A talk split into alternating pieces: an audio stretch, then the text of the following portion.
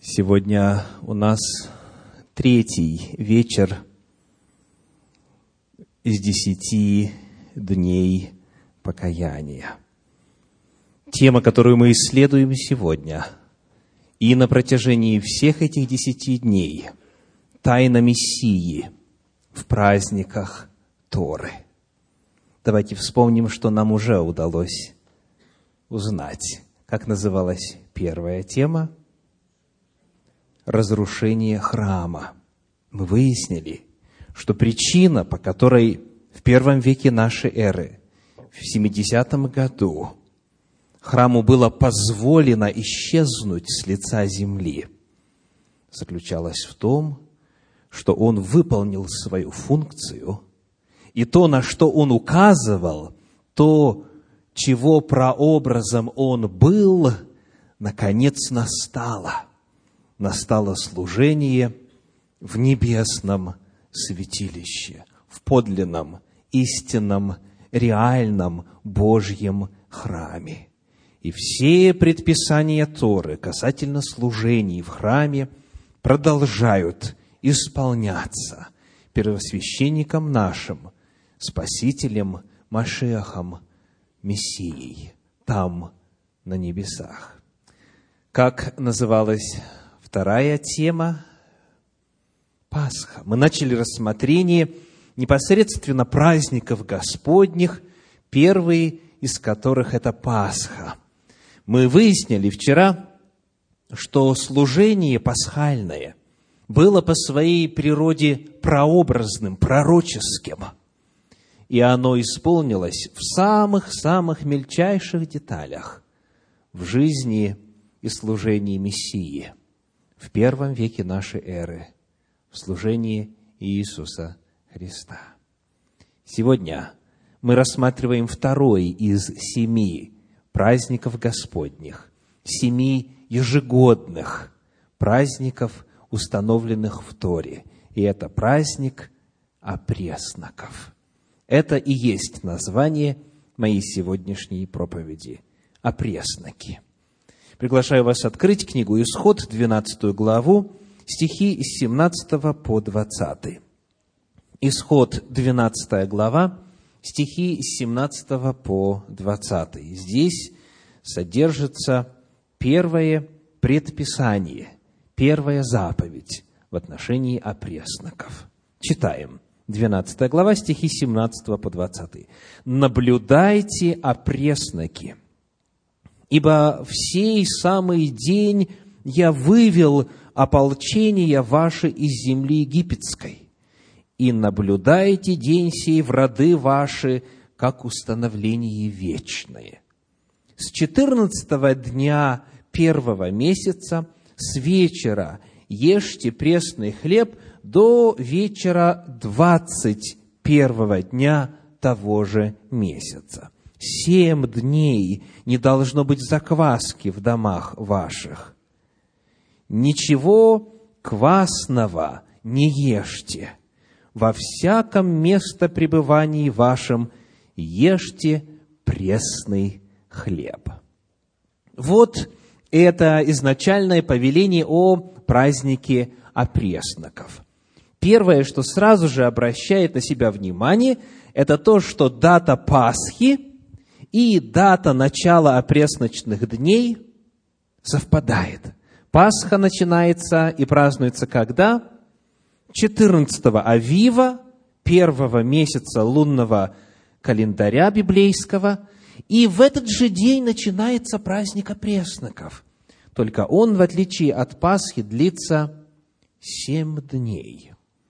Далее сказано, что суть этого праздника заключается в том, чтобы истребить, удалить все квасное, все, что представляет собою процесс брожения, процесс порчи, процесс квашения.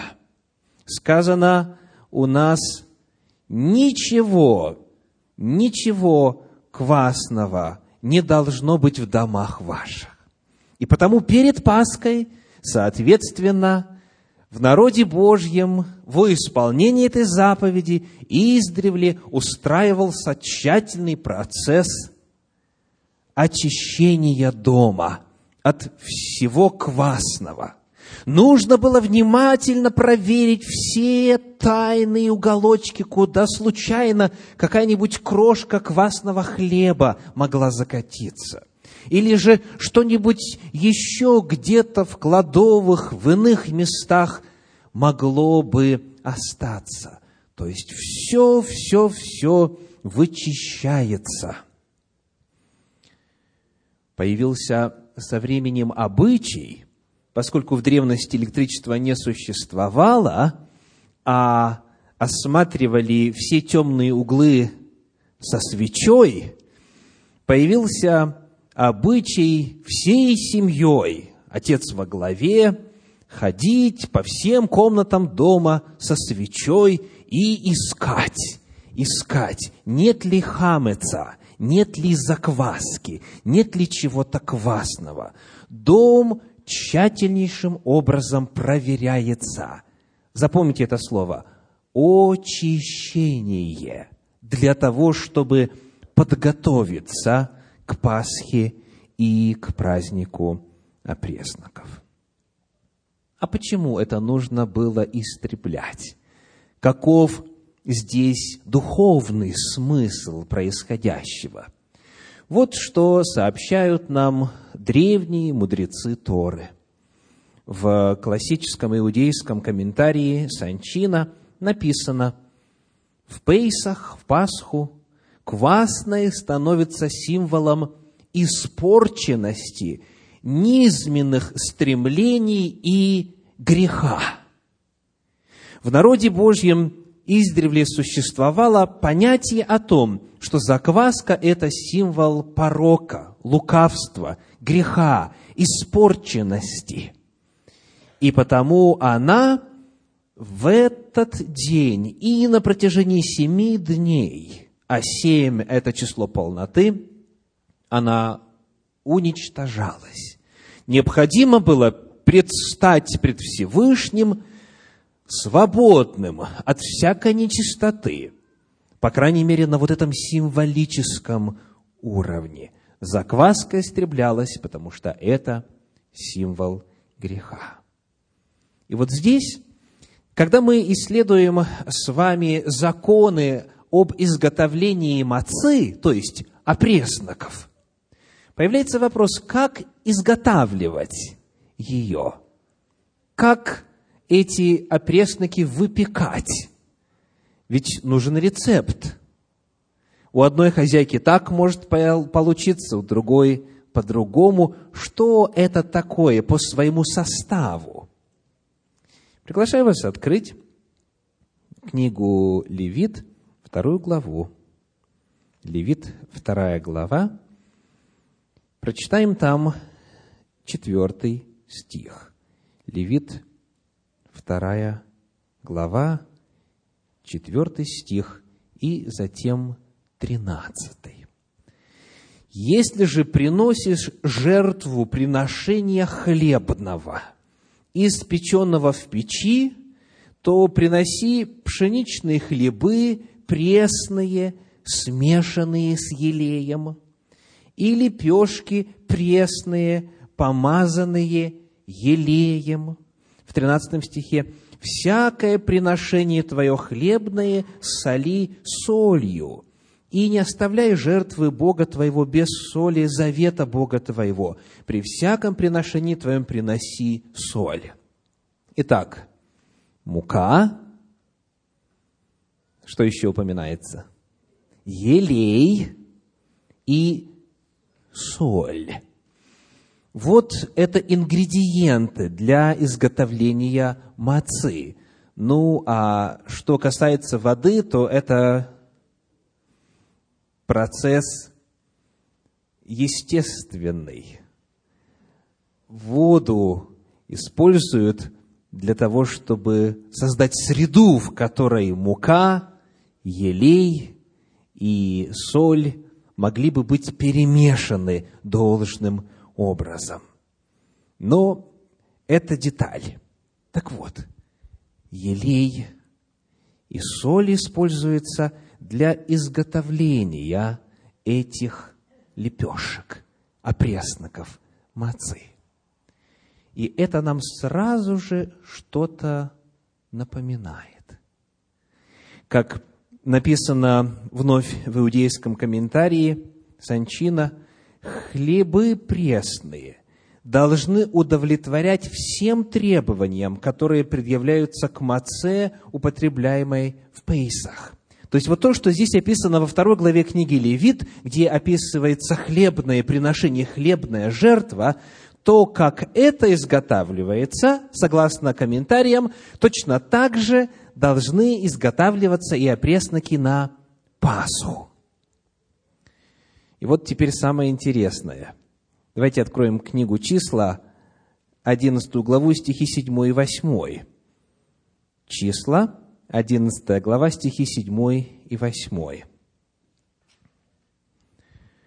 Манна же была подобна кориандровому семени, видом как бадалах. Народ ходил и собирал ее, и молол в жерновах, или толок в ступе, и варил, варил в котле, и делал из нее лепешки. И далее, вкус же ее подобен был вкусу лепешек с елеем манна, оказывается, вкусом была как маца. Манна была вкусом как лепешки с елеем, как вот как раз тот состав и те ингредиенты, которые необходимы были для изготовления хлебного приношения и мацы на Пасху. Таким образом, что касается смыслового значения вот этих опресноков, они по своей природе тождественны с манной небесной. И всякий раз, когда в последующие годы, уже даже после завершения сорокалетнего путешествия в пустыне, когда манна падала, народ Божий праздновал Пасху, они напоминали сами себе вкус манны небесной. И каждый из вас сегодня может это попробовать. Манна небесная – это опресноки. Идем дальше. А по природе своей, скажите, манна небесная была чем? В общем-то, ответ уже дан в вопросе. Книга Исход, 16 глава, 4 стих. Исход 16, 4. «И сказал Господь Моисею, вот я отдождю вам хлеб с неба». Хлеб, сходящий с небес. Вот что такое манна. Хлеб, сходящий с небес, от Бога непосредственно качестве его безвозмездного дара народу, нуждающемуся. Теперь немножечко поговорим о том, что сопровождало хлебное приношение. Во второй главе книги Левит, первый стих сообщает нам следующее. Левит, вторая глава, первый стих. «Если какая душа хочет принести Господу жертву приношения хлебного, пусть принесет пшеничные муки и вольет на нее елея и положит на нее ливана. Что такое ливан?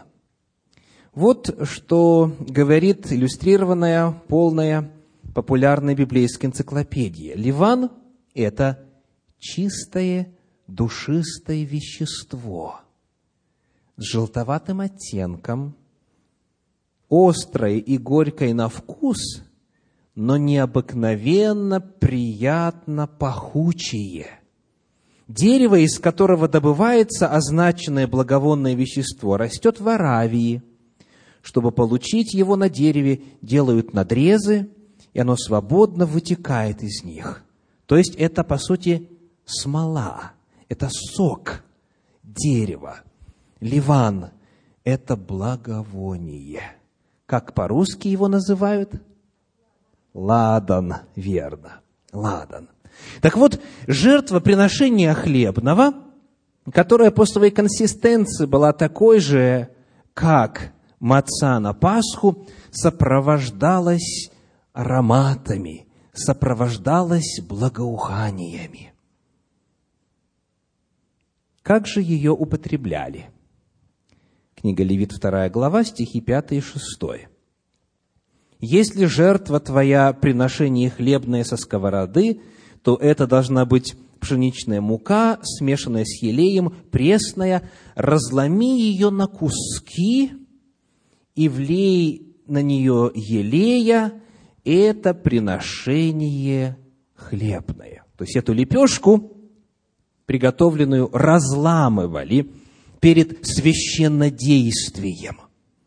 Преломление происходило согласно Торе. Со временем в народе Божьем сформировался очень ясный и четкий план, порядок проведения пасхального служения. Порядок этот трудно проследить, что касается его первичного происхождения, когда он сложился именно в такой форме. Но все элементы этого порядка, они так или иначе уходят корнями в Тору. И сегодня мы посмотрим, как именно.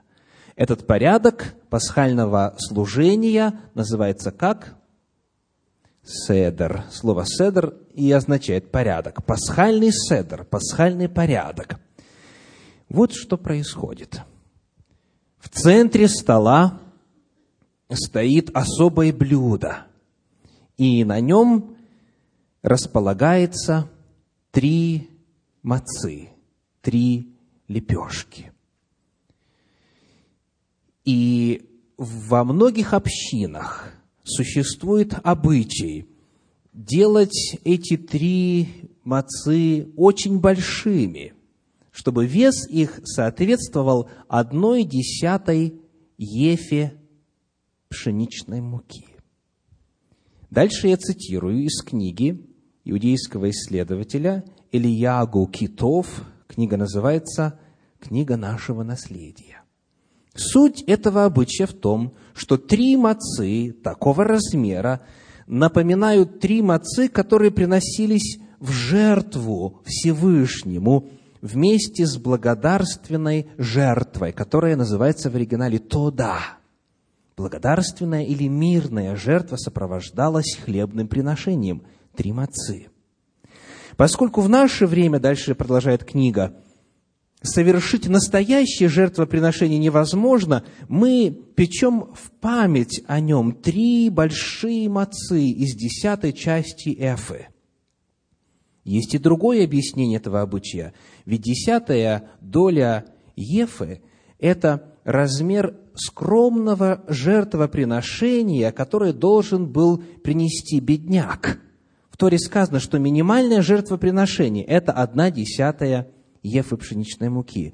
Сказано, если он не в состоянии принести горлицу или овна, или крупный рогатый скот, то минимум, что можно принести, это муку или лепешку, хлебы весом в десятую часть ефы. Именно поэтому мы называем мацу хлебом бедняка – в Торе это записано в 16 главе книги Второзакония, в третьем стихе. «Хлебы бедствия». Ведь ее вес совпадает с весом жертвы бедняка, как указывается в Торе, в книге Левит. Итак, причина, по которой в центре стола, за которым празднуют Пасху, находятся три мацы – соотносится с законами о хлебном приношении. Вот что происходит дальше. Каков смысл именно вот такого числа три? Согласно иудейским комментаторам, один из них, например, Эли бар Яалом, Значение следующее. Блюдо содержит три мацы, пишет он.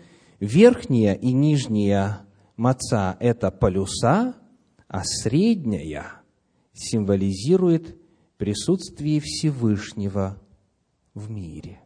Давайте повторим. Значение средней мацы – это Всевышний, это Господь и Его присутствие, присутствие Божие в мире. Запоминаете? Хорошо. Идем дальше. Что потом происходит на пасхальном седере со средней мацой? Ее извлекают и ее разламывают пополам. Именно среднюю мацу, которая означает Бога, Всевышнего. Ее разламывают, и одну часть аккуратно заворачивают в белую салфетку, в белую материю, и дальше что делают с этим кусочком? Прячут. Преломляют, обматывают салфеткой и убирают с глаз. Эта часть называется афикаман. Афикаман. Слово афикаман дословно означает тот, кто придет, тот, кто будет, тот, кто явится. А оставшуюся половинку разламывают и разделяют между участниками пасхального седера. То есть едят кого? Всевышнего. Преломляется часть прячется, а часть съедается. В конце пасхальной трапезы дети ищут афикаман, найдя, прибегают к родителям и на этом основании выменивают афикаман на, на подарки. Он служит для них основой как бы юридическим правом на то, чтобы что-то получить от родителей. Они просят. Вот так происходит пасхальный седр в той части, которая касается использования и употребления опресноков. Мы с вами на данный момент нарисовали некоторые общие параметры заповедей, времени, способа осуществления праздника опресноков, который начинается с Пасхи и длится семь дней. Каково же теперь прообразное значение всего этого? Что все эти предписанные священным писанием действия означали? что означают элементы пасхального седера, который дошел до нас, передаваясь из поколения в поколение в народе Божьем. Приглашаю вас посмотреть на три праздника опресноков, которые описаны в Евангелии от Иоанна. Вчера мы узнали с вами, что за время служения Иисуса Христа было как раз три Пасхи. И мы прочли три места, три стиха из Евангелия Иоанна, где описывается и упоминается и первая, и вторая, и третья Пасха за время общественного служения Иисуса Христа. Зная, что праздник Пасхи – это одновременно и праздник опресноков, с него, с, с праздника Пасхи, праздник опресноков начинается, давайте теперь посмотрим на эти отрывки в контексте значения опресноков. Вторая глава Евангелия от Иоанна. Вторая глава Евангелия от Иоанна, стихи с 13 по 16.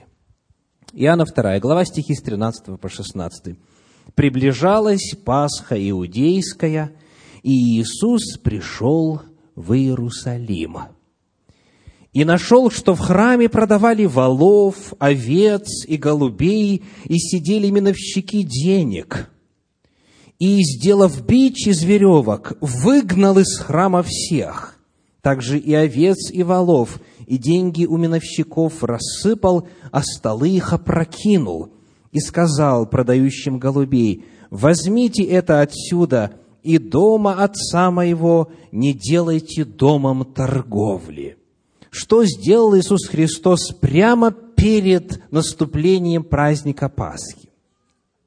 Что делали согласно заповеди во всех иудейских домах? Очищение. Необходимо было тщательно очистить дом от всего квасного, от всего, что не соответствовало предписаниям Торы. А поскольку закваска является символом порока, лукавства, греха, нарушений, именно это сделал Иисус Христос. Он вошел в Дом Божий, где творились нарушения, где беззаконие царило, и Он выгнал оттуда этих беззаконников. Для того, чтобы чуть больше понять, что же это беззаконие представляло собою, расскажу немножечко о том, как там торговали и что там происходило. Ну, во-первых, согласно Торе, приходящий на поклонение Господу в паломнические праздники должен был вносить определенный выкуп за душу свою. Это пол сикля, пол шекеля, одна вторая. И этот налога принимался только в местной храмовой валюте. А народ Божий тогда жил уже по всем просторам на тот момент Римской империи. И потому все приходили со своей валютой. Ею этот налог на душу в храме невозможно было воспользоваться, невозможно было оплатить. И потому-то сидели миновщики денег. Курс, который они устанавливали, был абсолютно безбожным, грабительским. Потому-то Христос и сказал, вы сделали мой дом чем? Вертепом разбойников. Разбойники – это те, которые как раз грабят, это грабители. Дальше, как известно из исторических данных, шла круговая торговля, предположительно жертвенными животными. Согласно Торе, необходимо было, чтобы приносимые в жертву животные были абсолютно без порока. А как узнать, он с пороком или без? Только священник мог это определить. И потому повелось, что вот семьи священников, которые управляли храмом, они стали отказывать людям в официальном разрешении на принесение жертвы, которую человек сам принес. Всегда находили порог. Но беспорочных агнцев всегда можно было при храме купить. Они, естественно, стоили намного больше. Но самое страшное заключалось в том, что часть этих животных, которые люди оплачивали, не приносилась в жертву вообще. То есть жертвоприношение происходило на внутреннем дворе, а перед этим был двор язычников, потом двор женщин, потом двор мужчин. И потому часто животное скрывалось в правильном направлении, а что с ним дальше происходило, не всегда было известно. И животное совершало круговой обход и снова оказывалось выставленным на продажу. Представляете? Беззаконие, мерзость, грабительство во святом месте. Во исполнение прообразного значения опресноков и заповеди об очищении дома Иисус Христос очищает храм. Он поступает в соответствии с предписаниями Торы. Посмотрим теперь на второй праздник опресноков, который описан в Евангелии от Иоанна. Евангелие от Иоанна, 6 глава. Прочитаем в начале первые четыре стиха. Иоанна 6 глава, первые четыре стиха.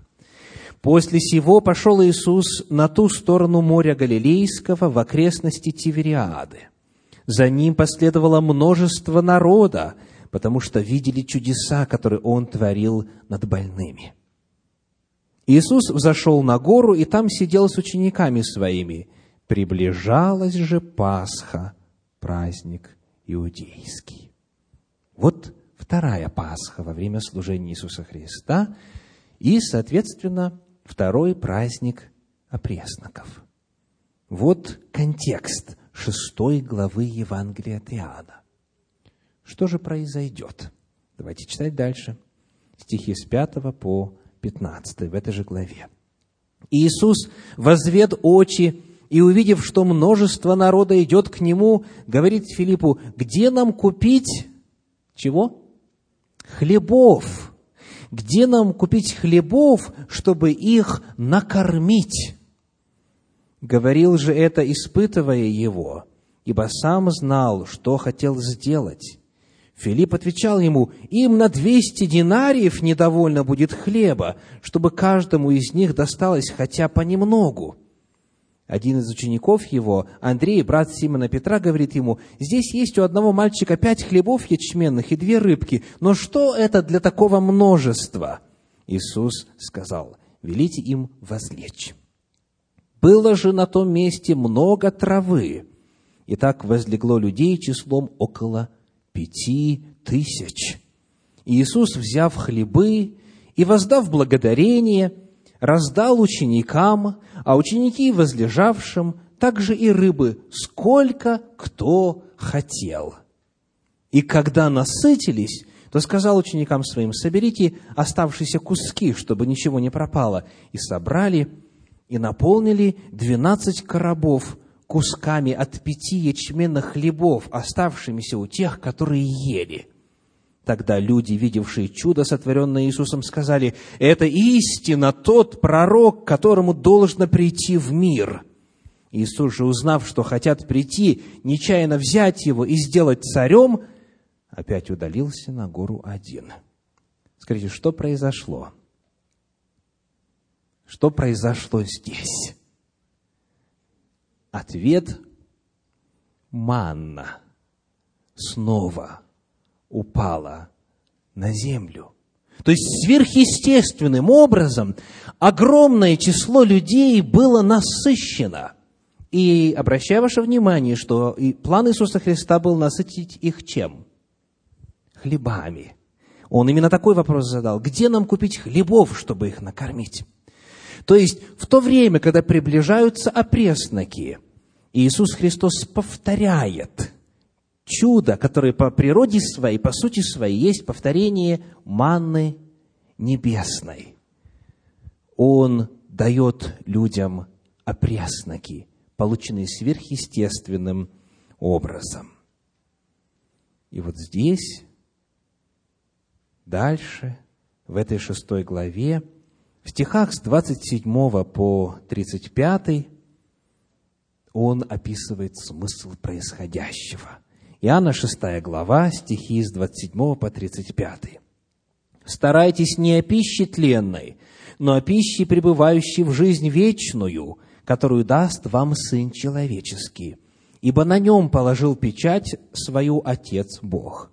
И так сказали ему, что нам делать, чтобы творить дела Божии?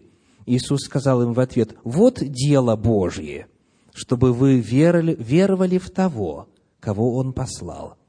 На это сказали ему, какое же ты дашь знамение, чтобы мы увидели и поверили тебе, что ты делаешь?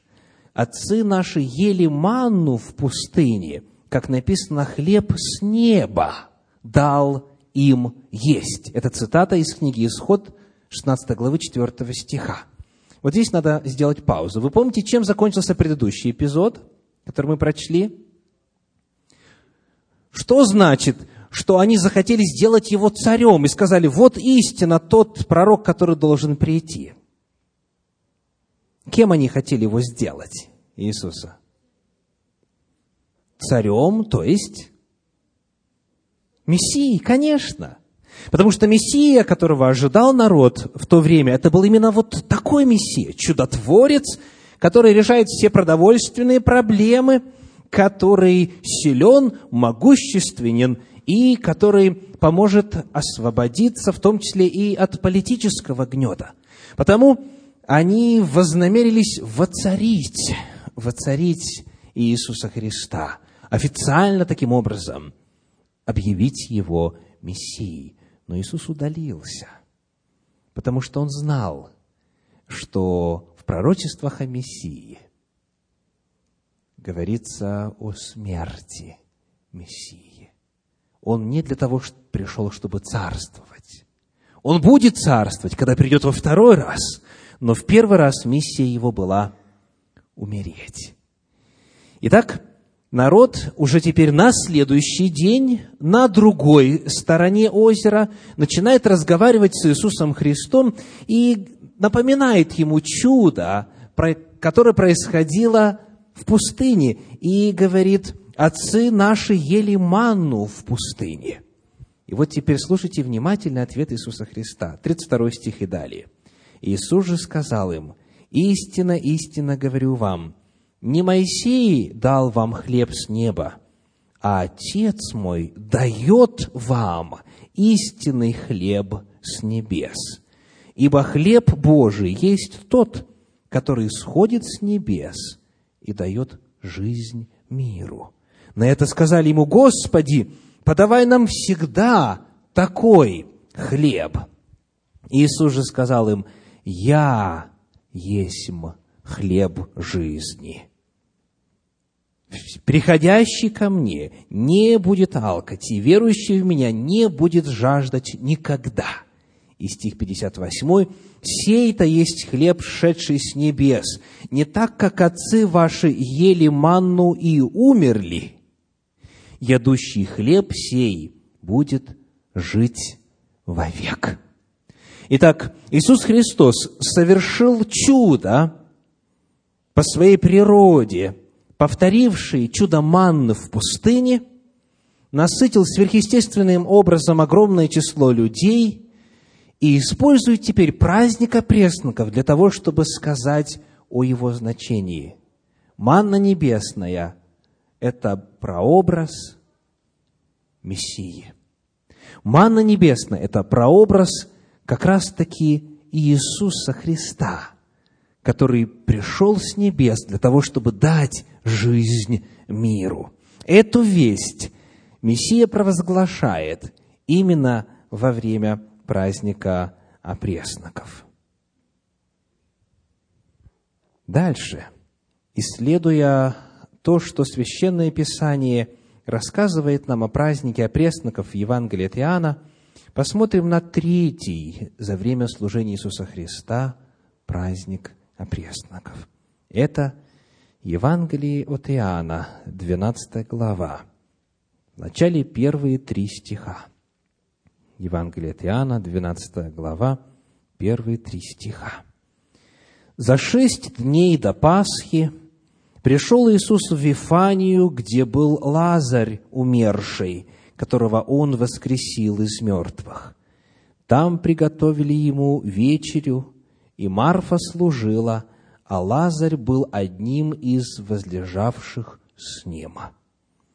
Мария же, взявши фунт нардового чистого драгоценного мира, помазала ноги Иисуса и оттерла волосами своими ноги его, и дом наполнился благоуханием от мира. В чем был смысл этого действия? Посмотрим, как об этом нам рассказывает евангелист Матфей. Но прежде, давайте удостоверимся, что мы знаем значение используемых здесь слов. Что такое миро? Миро. По-гречески, в подлиннике, здесь слово «мирон», откуда мы взяли русское свое, и это дословно. Мазь, благоухание, елей. То есть, елей, оливковое масло, было средой, в которой разводили благовонные вещества, и в оливковом масле эти благовонные вещества хранились. И потом вот этот вот елей, пропитанный благовонными веществами, уже использовался в качестве эквивалента духов у нас сегодня. Так вот, мира – это как раз вот эта вот жидкость, основа ее – елей. Хорошо, что такое нард – сказано, что взяла фунт нардового чистого драгоценного мира. Нард – это благовонная смола. Нард – это благовонная смола. Ну и вот теперь смысл этого действия, значение этого действия. Евангелие от Матфея, 26 глава, стихи 12 и 13. Матфея, 26 глава, стихи 12 и 13. «Возливши мира сие на тело мое, она приготовила меня к погребению». Сделаем паузу. Иисус Христос – это хлеб живый, шедший с небес. Это та манна небесная. Это те опресноки, а, маца пасхальная – и вот теперь наступает момент, когда эту мацу нужно будет преломить, когда наступит смерть Мессии. И перед этим, перед тем, как ее разломят, как мы читали во второй главе книги Левит, на нее возливают что? Елей и размещают что? Душистую смолу. Вот это происходит с Иисусом Христом. Он здесь представлен как хлебный дар, на который возливают елей и душистую смолу. И потому Иисус Христос говорит, возливший мира сие на тело мое, она приготовила меня к погребению. И далее удивительные слова, 13 стих, «Истинно говорю вам, где не будет проповедано Евангелие сие в целом мире, сказано будет в память ее и о том, что она сделала». Она, в отличие от многих, даже в отличие от ближайших учеников Иисуса Христа, уверовала в то, что Он должен будет умереть. Остальные слышали это, но отказывались в это верить, и потому пропустили самый важный момент. А она знала, что он скоро умрет, и потому возлила на него елей и душистую смолу, чтобы приготовить его к погребению. И когда настал тот торжественный час – последней Пасхи, во время общественного служения Иисуса Христа, когда Он взошел со своими учениками в верхнюю горницу, где был приготовлен пасхальный седер, произошло следующее. Евангелие от Луки, 22 глава, 19 стих. Луки, 19 глава, стих, вернее, 22 глава, стих 19. Луки 22, 19. «И, взяв хлеб и благодарив, преломил и подал им, говоря, «Сие есть тело мое, которое за вас предается, сие творите в мое воспоминание». Помните ли вы, какая маца ломилась пополам? Средняя – которое означало присутствие Всевышнего в мире.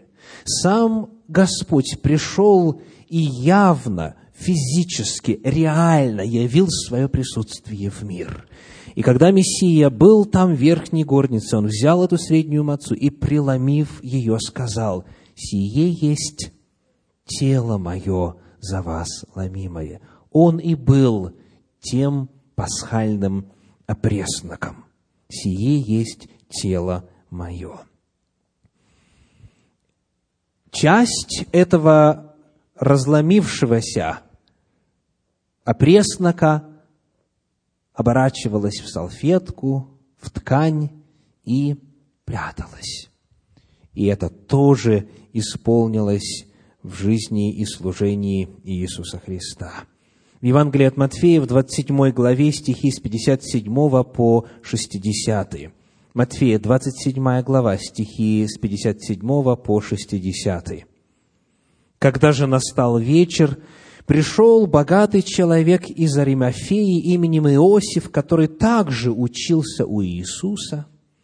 Он, пришед к Пилату, просил тело Иисусова. Тогда Пилат приказал отдать тело. И, взяв тело, Иосиф обвил его чистую плащаницей, то есть полотном, и положил его в новом гробе своем, который высек он в скале, и, привалив большой камень к двери гроба, удалился. Что произошло? Часть этого опреснока, преломленного, была завернута в плащаницу и спрятана. Иисус Христос повторил те действия, точнее говоря, с Ним поступили так же, как поступали и поступают до сих пор на пасхальной трапезе с афикаманом. Он был завернут и спрятан, и камень был привален к двери гробницы. Однако пасхальная трапеза, пасхальный седр не может завершиться без обнаружения, без возвращения афикамана на стол. И это же должно было произойти и применительно к Мессии. Вот что мы читаем в 16 главе Евангелия от Иоанна, в стихах 16 по 24. Евангелие от Иоанна, 16 глава, стихи 16 по 24. «Вскоре, — говорит Христос ученикам, — вскоре вы не увидите Меня». Слышите? Вскоре вы не увидите Меня. И дальше. И опять вскоре увидите Меня. Тут некоторые из учеников его сказали один другому, что это он говорит нам, вскоре не увидите меня, и опять вскоре увидите меня, и я иду к Отцу.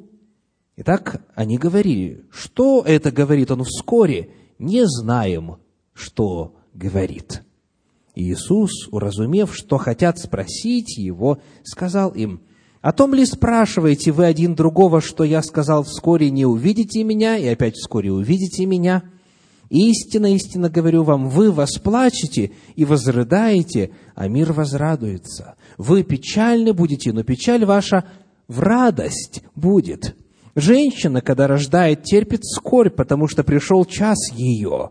Но когда родит младенца, уже не помнит скорби от радости, потому что родился человек в мир. Так и вы теперь имеете печаль. Но я увижу вас опять, и возрадуется сердце ваше, и радости вашей никто не отнимет у вас. И в тот день вы не спросите меня ни о чем. Истинно, истинно говорю вам, о чем вы не попросите Отца во имя Мое, будет вам. Иисус Христос произносит эти слова, по-прежнему находясь в верхней горнице. Эти слова начинаются в 13 главе Евангелия от Иоанна, с первого стиха сказано «Пред праздником Пасхи Иисус, зная, что пришел час Его перейти от мира сего к Отцу, явил делом, что, возлюбив своих сущих в мире, в мире до конца возлюбил их». И второй стих «И во время вечери произошло то-то и то-то». И вот 13 глава, 14 глава, 15, 16 и 17 представляют собой описание того, что происходило в этой верхней горнице. То есть прочитанные нами слова были произнесены во время действий с афикаманом, во время пасхальной трапезы, во время преломления этого среднего опреснока. И повествование об этом заканчивается только лишь в 18 главе в первом стихе. Вот что сказано, Иоанна 18.1. «Сказав сие, Иисус вышел с учениками своими за поток Кедрон, где был сад, в, котором вошел, в который вошел сам и ученики его». Вот только в начале 18 главы заканчивается описание пасхальной трапезы. С начала 13 до конца 17 главы. О чем говорит Иисус Христос? Он рассказывает о том, что его, как этот афикаман, скоро не станет. Вы не увидите меня. Он будет предан смерти, обернут плащаницей и сокрыт в гробнице. Но потом, говорит он, вскоре, вскоре вы снова увидите меня и, что? Возрадуетесь.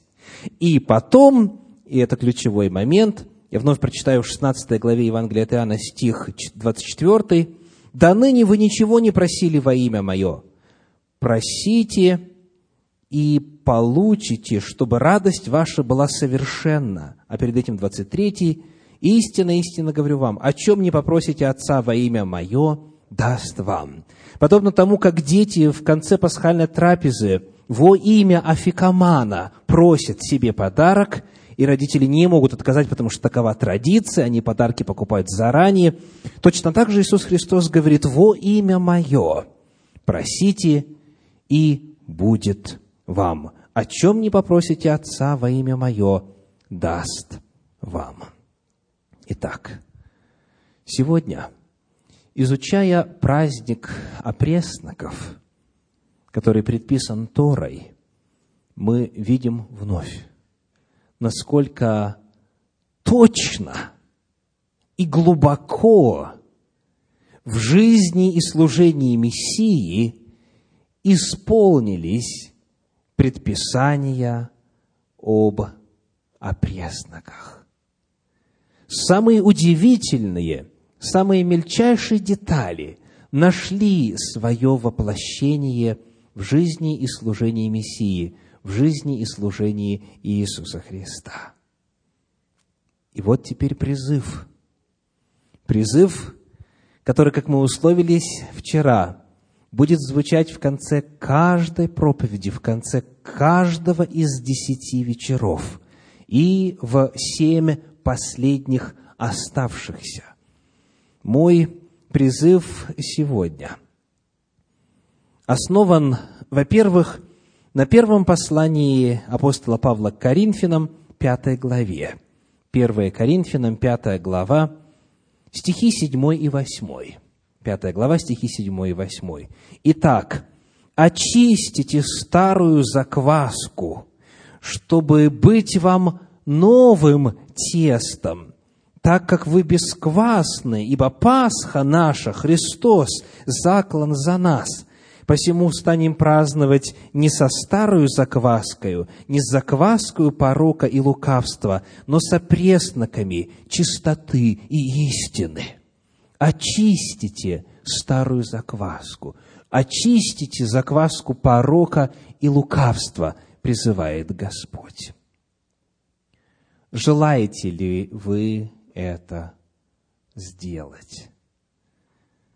Желаете ли вы очистить, во-первых, свой внутренний мир от греха, от беззакония, от укоренившихся привычек, от того, что, как вы знаете, как вы точно знаете, есть нарушение законов Божьих, есть грех, есть беззаконие, есть закваска – Желаете ли вы стать чистыми, стать бесквасными, без вины за грех? Желаете ли вы очистить, во-первых, себя? Во-вторых, желаете ли вы свой дом очистить? Может быть, в вашем доме есть непристойные, недостойные предметы, книги, фильмы, какие-то вещи. Может быть, в вашем доме также нужно произвести очищение, как Иисус Христос сделал с храмом. желаете ли вы сегодня посвятить себя на очищение? Желаете ли вы дать Господу обещание исследовать себя со свечой в самые потаенные уголочки своей души, внимательно заглядывать, для того, чтобы, обнаружив этот хамец, этот порог, это лукавство, выкинуть его из своей души. Желаете ли вы внимательно со свечой исследовать свой дом и навести там порядок? Вот это главный вопрос, который звучит сегодня. И Господь предусмотрел для нас силу. Вы знаете, что часто желание, даже самые горячие, даже вполне захватившие человека в какой-то один момент, через день-два, неделю-другую улетучивается и исчезает. Человек наполнен эмоциями после призыва, после обращения к нему голоса Божия, голоса Духа Святого, говорит, да, я хочу, я хочу быть чистым, святым, хочу освободиться от груза грехов, я хочу очистить и себя, и дом свой, и семье своей помочь. Но потом наступают будни, и сил не достает, привычки слишком крепко укоренились. Бывало с вами такое? Священное Писание рассказывает нам о том, что у Господа есть для нас решение. Евангелие от Иоанна, 6 глава, 57 стих. Слова Иисуса Христа в контексте праздника пресноков. Иоанна 6 глава, стих 57. «Как послал меня живой Отец, и я живу Отцом, говорит Христос, так и ядущий меня жить будет мною.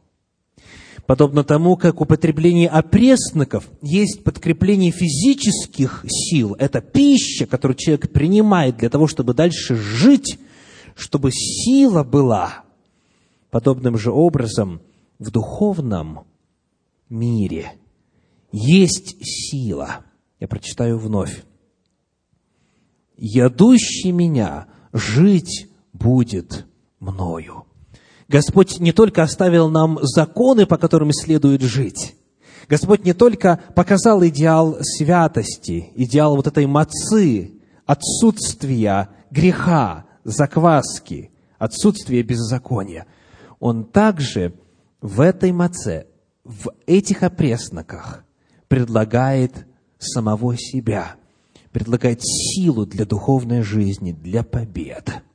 Желаете ли вы сегодня принять эту силу? Два вопроса.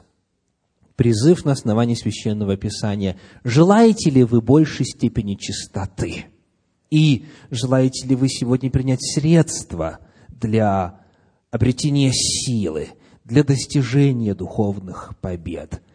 это средство в Мессии, который отдал тело свое ломимое за всех присутствующих здесь.